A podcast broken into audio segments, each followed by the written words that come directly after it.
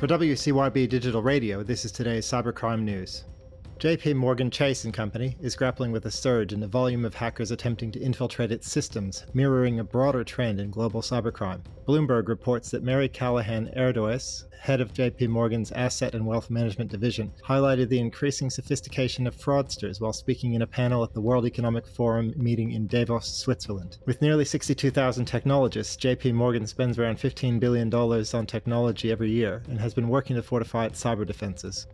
A cybersecurity incident on January 16th caused disruptions to various network systems at Kansas State University, including VPNs, emails, and videos. The affected sites, whose exposure to the attacks also included shared drives and printers, including university listservs, remain offline during the ongoing investigation. KSN.com reports that the university is allocating significant resources to bringing the involved systems back online, with third party IT forensic experts to restore systems promptly and securely.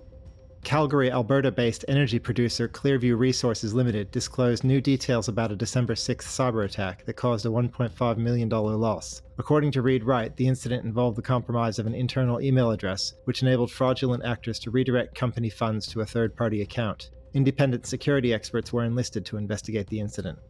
A May 2023 cyber attack affected the data of 542,990 patients, Electrostim Medical Services Incorporated has confirmed. Unauthorized access to patient data prompted EMSI to report the breach to the Department of Health and Human Services Office for Civil Rights. HIPAA Journal reports that after securing its systems, EMSI engaged third party cybersecurity specialists to assess the incident's nature and scope, and found that unauthorized individuals had access to the company's network for around two weeks. EMSI, specializing in medical devices for pain management and physical rehabilitation, serves over 70,000 patients and employs around 400 people.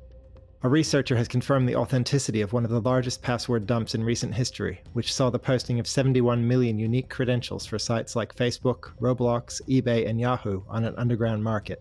Ars Technica reports that Troy Hunt, from Have I Been Pwned, contacted the sellers and confirmed the authenticity of the dataset, which reportedly originated from a breach named Naz.API that has been circulating for at least four months.